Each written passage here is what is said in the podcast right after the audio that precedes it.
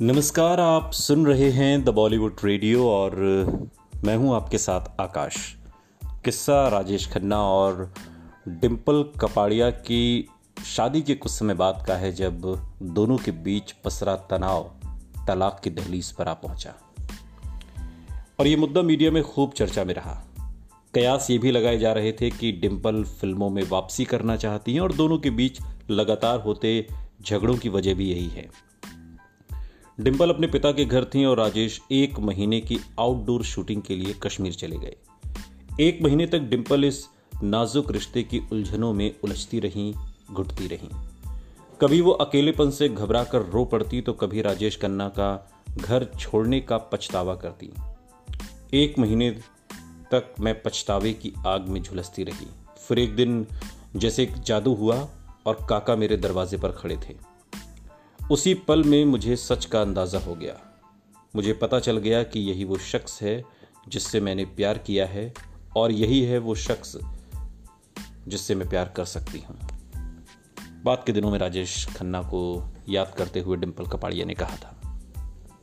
इसके बाद डिम्पल आशीर्वाद में वापस लौट आई और उनके और राजेश खन्ना के रिश्ते में तो ज़्यादा कुछ नहीं बदला, लेकिन इस घटना के बाद डिम्पल ने खुद को बदलने और हालात से समझौता करने का फैसला कर लिया। उन्हें यह अंदाज़ा नहीं था कि दोनों के बीच के मतभेदों की खाई इतनी गहरी है कि उसे भरना आसान नहीं होगा। बॉबी के समय उन्होंने फ़िल्म स्टार बनने के खूबसूरत सपने संजोए थे। वो सपने हकीकत की चट्टान से टकरा कर बिखर चुके थे।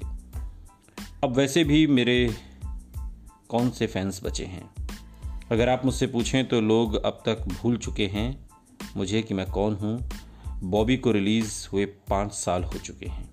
अगर पत्रिकाओं में मेरा ज़िक्र ना होता तो मैं भी किसी आम पत्नी और माँ की तरह शांति से जी रही होती। ये बात बात के दिनों में डिम्पल ने कही थी। किसी भी रिश्ते की उलझन सुलझाने के लिए सबसे ज़रूरी होता है बात करना। अपने दिल के हाल को आपस में बांटना। मगर ये राजेश खन्ना का मज़बूत पक्ष कभी नहीं था। डिम्पल ने तो राजेश खन्ना के साथ अपने रिश्तों का गुबार अपने इंटरव्यूज़ में निकाल दिया था, मगर राजेश खन्ना ने कभी इस तरह खुलकर कुछ भी नहीं कहा। अपने रिश्तों के बारे में बात करते हुए सालों बाद राजेश खन्ना ने अपनी गलती कबूलते हुए माना कि उस दौर में उन्होंने अपने चारों तरफ़ एक दीवार से खींच ली थी। वो डिम्पल के साथ अपने मन की कोई बात नहीं बांटते थे और इस बर्ताव ने उनके रिश्ते को बहुत नुकसान पहुँचाया। भावना सोमाया को दिए इंटरव्यू में उन्होंने बताया कि अगर मैं अपने आप को उसके हवाले कर देता तो वो शायद अब सब संभल पाती, सब संभाल लेती।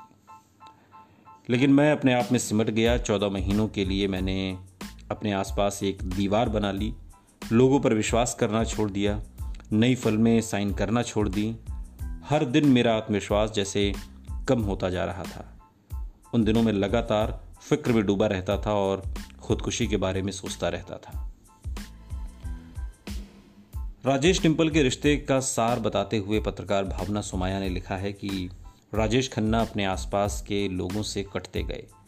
अगर अंजू उनकी कामयाबी नहीं संभाल पाई थी तो डिम्पल उनकी नाकामी नहीं संभाल सकी। बाद में दिए इंटरव्यू में डिम्पल ने कबूल किया कि उनकी शादी एक स्वांग थी, लेकिन इस बात को स्वीकार करने में उन्हें कई साल लग गए। शायद दिल ही दिल में वो ये मान चुकी थी कि राजेश खन्ना के लिए वो सही पत्नी नहीं बन सकती। नीना अरोड़ा को दिए इसी इंटरव्यू में उन्होंने कहा था, काका को मुमताज़ से शादी करनी चाहिए थी। वो उनके लिए सही हम सफ़र होती। सुनते रहिए द बॉलीवुड रेडियो। सुनता है सारा इंडिया।